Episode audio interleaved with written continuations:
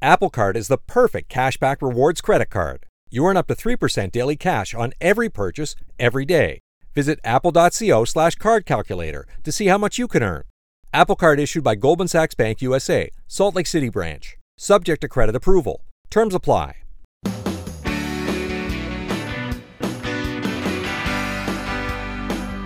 It's my pleasure to welcome you to the Clark Howard Show, where it's all about you and that wallet of yours. I want you to learn ideas from me so that you can save more and spend less. And don't let anyone ever rip you off. Clark.com is our main website. You looking for deals? ClarkDeals.com. Is this a deal? Disney raising prices again at the parks, but this time significant increases in price. And is it going to hurt them? Wait till you hear what I have to share with you about the price hikes and the fact that it doesn't seem to hurt Disney at all, just your wallet. But also coming up, there's a come on that is appearing all over the country. And it's a sales flyer for car dealerships that promises you great winnings thousands of dollars in cash, free TVs, free cars, and a number of other things. But everybody's a winner. Really? You'll hear in today's Clark Rage. Right now, I want to talk about something that is a Clark Rageous moment as well and ties in with something I talked about just about five weeks ago. It involves when you get a statement, if you have health insurance, you get a statement from your health insurer denying your claim for any of a number of reasons, most often medical necessity. Well, in a scandal of extraordinary proportions, Aetna has admitted, one of their officials has admitted under oath that this is their medical director, that he had denied coverage over and over and over again without ever once looking at patient records. Now, Aetna is the third largest insurer in the United States for health. And it is absolutely stunning beyond measure that their medical director would deny, deny, deny, deny, and never, never, not ever, not even once have looked at a single file. Now, this is an allegation. This is under oath. The medical director admitted this. Uh, there are a number of lawsuits against Aetna for refusing to pay. And Aetna has been defending the doctor and saying that it was absolutely fine that the doctor was refusing to pay for things without ever having reviewed them. But, and I should point out, this was an exclusive report initially from CNN, now with many follow ups, now an investigation by the state of California. And what I want you to know is what went on for three years. Three years with denial letter after denial letter after denial letter being sent out without a single case ever being reviewed by the doctor, by the medical director. It just emphasizes what I've told you just weeks ago that when you get a denial from an insurer, know that it's never been properly reviewed the insurer's hoping, as a money saving thing for them, that you'll just whimper away and not appeal. And appeal you should when you've faced a denial from an insurer saying they're not going to pay. And the reality with insurance companies is they count on most people not having the courage to stand up to these people. Stand up to them. And what happens so often when an administrative denial is done is that's just a money saving thing. So when you stand up for yourself, more often than not, they'll fold like a tent. It's your money. You paid the premiums. Don't let somebody rip you off. And know that you might have to go through multiple stages of appeal. And if it's for big money, you may need to hire, hire a patient advocate who's an expert in billing. We have links at clark.com on how to do that. Were any of the denials by Aetna correct medically? Who knows? The fact is, you have a medical director signing things that he never looked at for three straight years. Deanna's with us on the Clark Howard Show. Hi, Deanna. Hi, how are you, Clark? I'm having a great day, thank you. So, we were just talking about medical insurance. You want to talk about like a cousin to that? Yes. Tell me. My, hus- my husband and I were in our 50s and we only have one child. So we were thinking about purchasing long-term care insurance to cover any bills that may come up so he doesn't have to dip into his, his inheritance. And I was wondering what your thoughts were. Well, long term care insurance right now is a very wounded market. And you said in in your 50s, what age are each of you in your 50s? I just turned 50 and he's 52. Okay, I want you to punt for uh, maybe as long as 10 years before you do anything. Because even though you're looking to uh, protect your adult child from the expenses that might be involved, the market is so distorted because what happened is there used to be uh, more than a thousand companies that sold long term care insurance and they lost their shirts in it. They had underestimated how long people would live, how many people would keep their policies going, how many would make claims. And so companies, individual companies have lost literally in the billions on long term care. So, okay. like everybody ran for the hills. There's now less than 10 companies that sell it. And they're so gun shy right now that they've made the policies very expensive, not covering very much. Okay. And so if you were a decade older, I'd say, well, you need to just hold your nose and go ahead and buy the the best you can find out there. But I think you use your age as your uh, ally in this and give the market time to find a new equal, equilibrium. Gotcha. And I think in the next five years or so, there will be some more rational pricing in long term care. Okay. So Thank you. Uh, you're doing you're really doing a good thing planning that out, thinking about it, but this is not the time I'd like you to do it. You know, insurers listening, people that sell insurance, do you know why they would say I'm giving you bad advice? Any idea, no idea, why they would say it's bad? well, I'll tell you what they would say. They'd say, well, you know, Deanna, at sometime in your 50s, you might have some medical condition. Then at that point, nobody wants to write the insurance. Yeah. And that's always a risk. But everything in life involves calculations of risk, you know, risk and reward.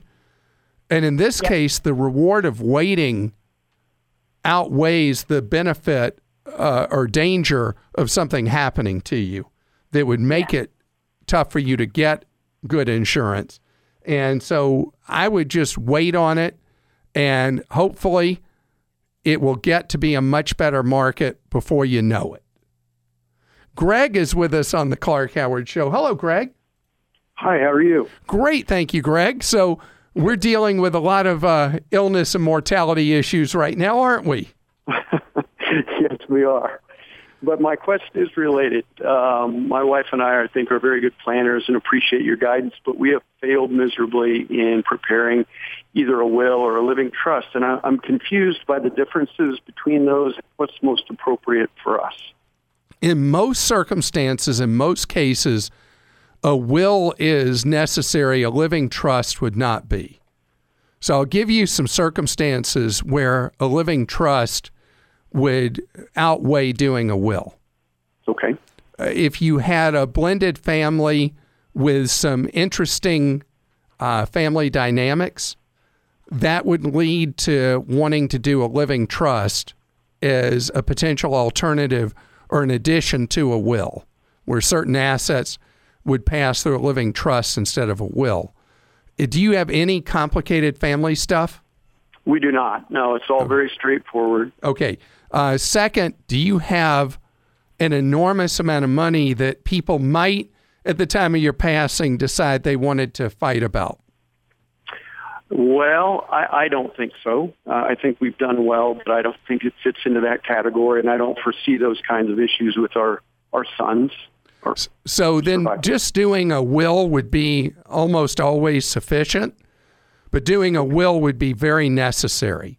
Oh, absolutely. Because if Yeah. you don't do that, then your state decides who's going to get what. So let's talk about your assets. How complicated is your asset picture? Uh, it's a combination of our retirement accounts, both 401k and, and IRAs, and also um, investment accounts. And that's really about about it. So all of those can pass outside of a will through doing designated beneficiaries. Okay. So you can do it either way. And if you do, uh, you can even put something in a will saying, I want blah, blah, blah investment account to go to this person. The will doesn't matter if you've designated a beneficiary with the mutual fund company, investment house, 401k manager, whatever. So you can you can do a lot of it outside of a will. And if you were to guess your total amount of assets, including real estate, where would you guess you are? I would guess approximately uh, probably 1.5. All right. At that kind of assets, I want you to go see a lawyer who does wills, estates, and trusts. Okay. Because even though you don't have a complicated family situation, you've got enough net worth that seeing a lawyer who does wills, estates, and trusts, not somebody who once did a will for his or her brother in law, I want mm-hmm. somebody who this is what he or she does for a living is wills, estates, and trusts. Because there are ideas and strategies and questions you'll be asked that you won't have thought about. With a million and a half dollars, you got to make sure you do everything right and dealing with things that you've not anticipated. Agreed. Yeah, I, I feel really guilty. And, and No, no, no guilt, no guilt allowed. No guilt allowed. You've done a great job accumulating assets, and now it's just important to make sure that you don't leave unfinished business behind for your grieving family members. Agreed and understood. So it sounds like, um, well, we'll definitely follow your guidance as always, but potentially then a will might be able to cover what we need. Exactly. I don't hear anything in what you've said. Remember, I'm not a lawyer, but I've heard nothing in what you've said that would lead a big sense of urgency to doing anything in living trusts. There may be something unique that I haven't asked you that would make that smart, but I didn't hear that. That may be an unnecessary complication. A will, I think that's going to be perfect. Apple Card is the perfect cashback rewards credit card. You earn up to 3% daily cash on every purchase every day. That's 3% on your favorite products at Apple, 2% on all other Apple Card with Apple Pay purchases, and 1% on anything you buy with your titanium Apple Card or virtual card number. Visit apple.co slash card calculator to see how much you can earn. Apple Card issued by Goldman Sachs Bank USA, Salt Lake City branch, subject to credit approval. Terms apply. There's a rip-off mailing that people have been getting this entire decade And this is the third time this decade I've had to warn you about it in a Clark Rageous moment. Scams, ripoffs, outrages. It's a Clark Rageous moment. A marketing company sells basically the same ad campaign to car dealers, new car dealers around the country. And what it says on here is that you have a special scratch off number on this flyer that if you match the numbers, you've won a prize below. And it'll say, well, your number in this case, you won $2,500 in cash. Says your odds of winning were one in a million, but gosh, you had the six numbers and you've won. But did you really? Because in order to see if your number is a winner, you have to go to the car dealer where they then can try to sell you a car. But guess what? Even though your numbers match one of the prizes, and there's a new car, there's a TV, there's money, variety of things. The truth is, you haven't won until you get to the dealer and a second number matches up. And then remember, even though it said that you'd won $2,500 cash, the reality is a million people are told the same thing. Only one actually wins the cash. This is sleazy, underhanded, slimy, and just a way to get you in to buy a car. When you're trying to buy a car, buy a car the Clark Smart way, knowing that the first rule of buying a new car the Clark Smart way is you don't even go to the dealership. You do the whole deal in advance using my strategies to save money, eliminate stress. So at clark.com, you can see step by step the right ways to buy a new car. And when I say car, I mean vehicle. And also the more difficult steps if you want to buy a used car the Clark Smart way. And don't get conned. First, the bad news. SAP Business AI won't help you generate cubist versions of your family's holiday photos. But it will help you understand which supplier is best to help you roll out your plant based packaging in Southeast Asia. Identify the training your junior project manager needs to rise up the ranks. And automate repetitive tasks while you focus on big innovations. So you can be ready for the next opportunity revolutionary technology, real world results. That's SAP Business AI. I'm glad you're with us here on the Clark Howard Show, where you learn ways to keep more of what you make. Clark.com is our main website, and you want to follow me on Facebook, facebook.com slash Clark Howard. You may have heard, if you're not yet, if you are into going to Disney, you will experience the price hikes that Disney just did that are pretty significant, larger than I can remember in recent years. And so, a family of four for tickets and parking can end up spending over $500 for the day. That's before you buy anything inside one of the Disney parks. That's a lot of money. Now, in spite of that, Disney has had record breaking attendance. I mean, people are dying to stand in line. But the problem for Disney is that if people stand in line too much, it sours the experience and they don't want to come back. So, what Disney is doing and what other amusement park operators are doing, I think is absolutely the right idea. They are using the time tested strategy that the airlines have nearly perfected called dynamic demand pricing. So, depending on when you go, the price rises or falls. So, there are cheap days. Well, none of them are cheap. And then there are expensive days. And I got no problem with that. You know, at Disneyland, the cheapest day now is 97. the most expensive is 135.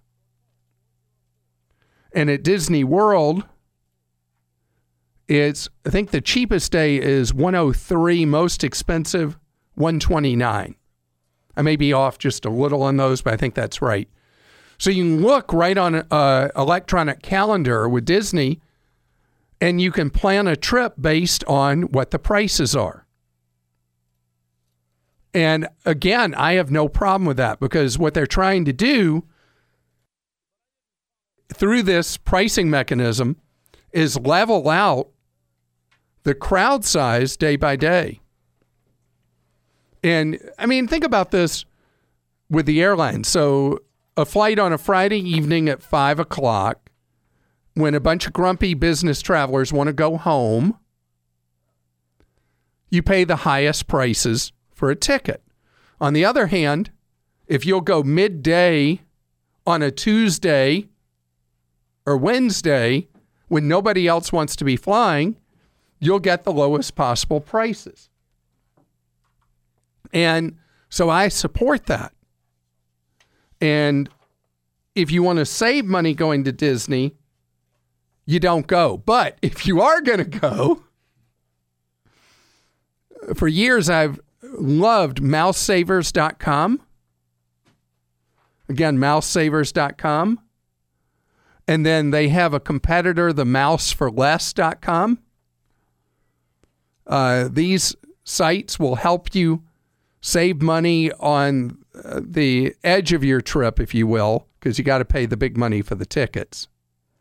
And my favorite time for you to go visit Mickey Mouse and Donald Duck is mid November through mid December, not over Thanksgiving. You know, that's the softest attendance of the year. And that would be a great time to go. And then for Disney World, different than Disneyland, in the eastern part of the United States, there are exceptions, but schools are going back much earlier than they did before. And so a lot of schools go back um, mid August or even earlier. So there's now a bit of softness at attendance at Disney World and the adjacent parks, the Magic Kingdom and stuff in Orlando. If you go late August and for Disneyland, early September, right after Labor Day, would be a softer time. April is with us on the Clark Howard Show. Hi, April. Hi, Clark. April, you have a question for me that confuses people no end. HSAs.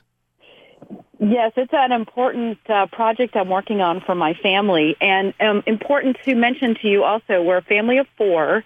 Um, my husband and I are, are 52, and our kids are 17 and 19, and we've purchased our own health insurance for the last 12 years. So you've seen um, in 12 years your premiums have tripled? They've tripled the deductibles, um, as I'm sure everyone hears, if they're not subject to it, they have they're just not reasonable anymore. You can't really use most of the plans, but for sure they've they've gone up to an unreasonable amount. Do you know why health insurance is so unreasonable? I have some theories, but uh, I want to hear yours. Hit me with why you think health insurance is so ridiculously overpriced. Well, I think um, there's no controls over health care and what the insurance companies are doing with billing, um, and then the different patient populations that they don't, they don't seem to have a handle on the different groups and how their how their um, what their spreadsheets look like in terms of how to allocate the dollars for different patients. Am I close?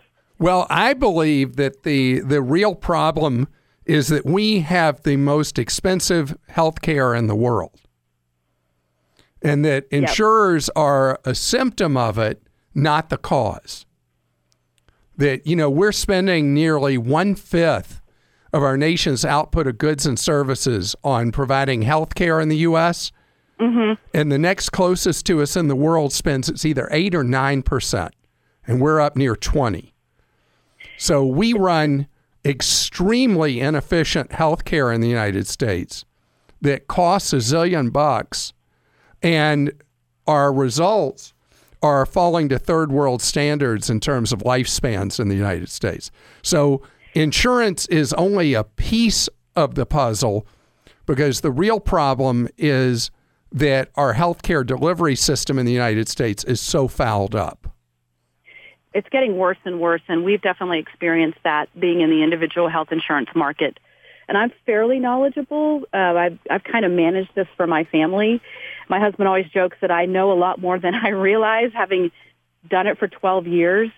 But even then, I, I feel like I, I just there's no control, and as a consumer, I I'm losing control of my health care and certainly the dollars that I'm spending on, on even accessing a physician, which is why I'm calling you to ask you about health savings accounts because it seems like a logical, the only logical thing to do, especially for my family, buying our own health insurance so that we can hold on to some of those dollars ourselves and try to manage it ourselves when we actually, if we need health insurance or health, a, a catastrophic event, we can hold on to some of those dollars versus the insurance company taking all of it up front for premiums, which Sure. they may or may not pay for. All right, I love Anything. HSAs for the right individual, the right family.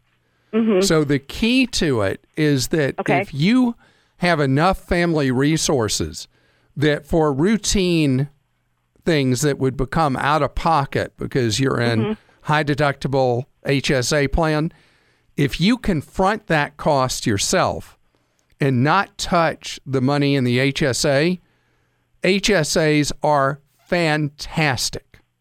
Okay. because you're able to put money aside that has multiple tax benefits, including potentially, depending on your circumstance, an upfront tax benefit. The money then grows tax free, and then it's spent tax free on medical. But you only get the real advantage if you can leave that money sitting uh, basically in storage in the HSA, the health savings account, and there's not as much advantage if you're having to tap that money each year for unreimbursed medical expenses. Okay. Um, can I ask you about a particular one that I'm I'm considering because I've been doing a lot of research. I know there's a lot of options Sure. for health savings accounts. Um, there's a group called Lively, um, and I'm really curious to know what you think about them.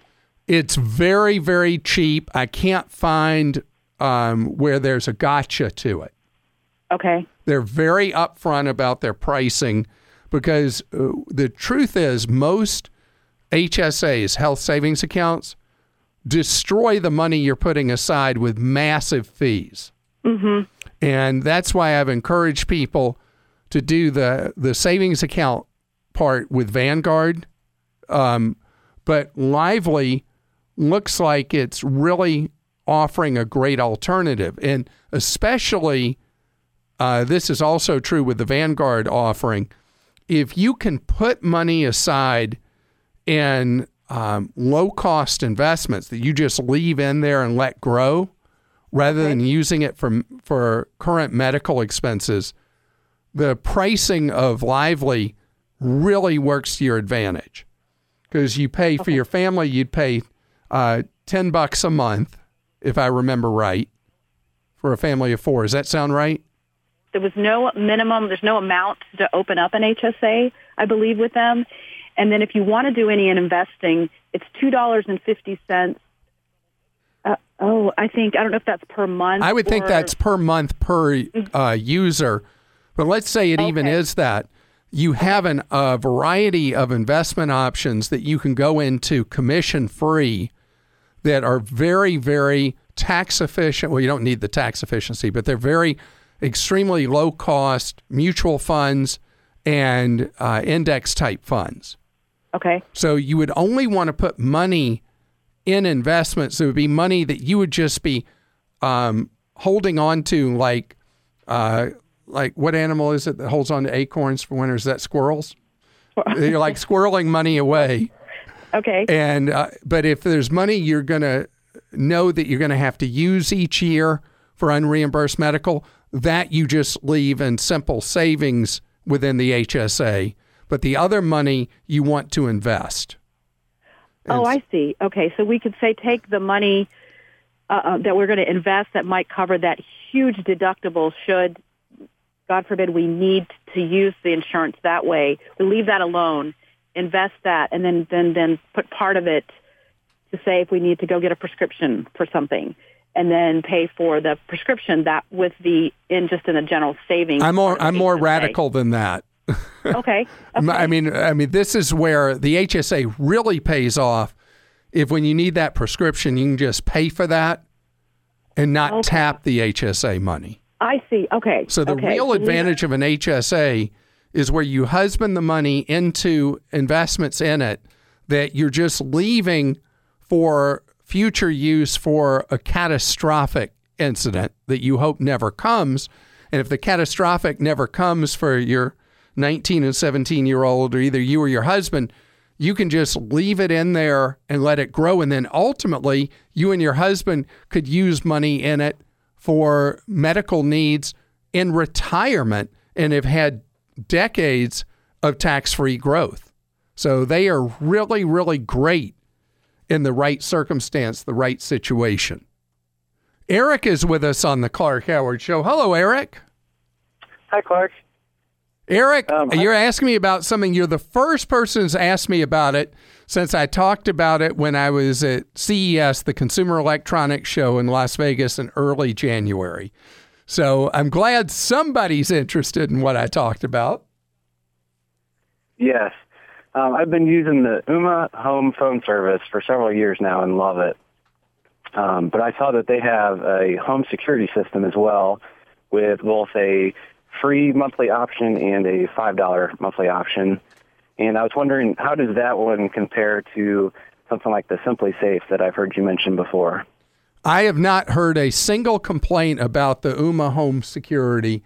And I looked at it extensively in Las Vegas, and it seems completely like the real deal. And in fact, it's becoming a multi horse race in providing self installed home security systems. And these things are really exciting because they allow you to, to without much effort at all, to install a comprehensive burglar alarm system in your home with uh, door monitoring, window monitoring, uh, motion sensing, and all the various components that you can choose how you want to have it monitored. And so I would compare Ooma's offering, what it costs up front, what it costs for the monthly, which is very good, to SimpliSafe. But also another one I'd look at is Scout. Have you heard of Scout? No, I haven't. So um, Scout has a base station, and then just like pretty much like how they work, you pay for a base station, and then you pay for how many doors and windows you need. And there was another I had talked about before that I can't talk about right now as something you can buy, and that's the Ring system. And Ring had one that was extremely promising, but they're facing a lawsuit that's keeping them from selling it because there's an allegation that they crossed other people's patents with their design. So for now, uh, you're already an Ooma customer. If it compares well to what you're seeing from the folks at SimpliSafe, which is the most well known self installed brand, I would go Ooma. Okay. Do you know if I have to purchase like the, the new base unit then for the Ooma? It it depends on the age of your Ooma, and they'll tell you. I mean, you can call them. They'll probably have you read a serial number off the bottom of your Ooma device, and they'll be able to tell you instantly whether or not you have an obsolete unit or one that will integrate with the home security system. All right. Very good. Thank you. And Ooma is an incredible home phone service, isn't it? Yes. Yeah. I've, I've been loving it for years now. Yeah, I've been Ooma since Ooma was in beta, and it's such a good deal that it's hard for people to accept that it could be as good a deal as it is, Eric, because you get your home phone service, including local and long distance, and every calling feature you could think of at a monthly fee of pass throughs that's usually a few dollars a month versus what you pay a phone company for home phone service. They're not even close because Ooma's quality is extraordinary. You're listening to The Clark Howard Show. If you've enjoyed listening to this podcast of our show, I'd love it if you'd subscribe. Whatever your favorite podcast app is, we're pretty much there. And whether you love what you hear from me or hate it, take time to write a review. It's how we all learn from each other is from those reviews.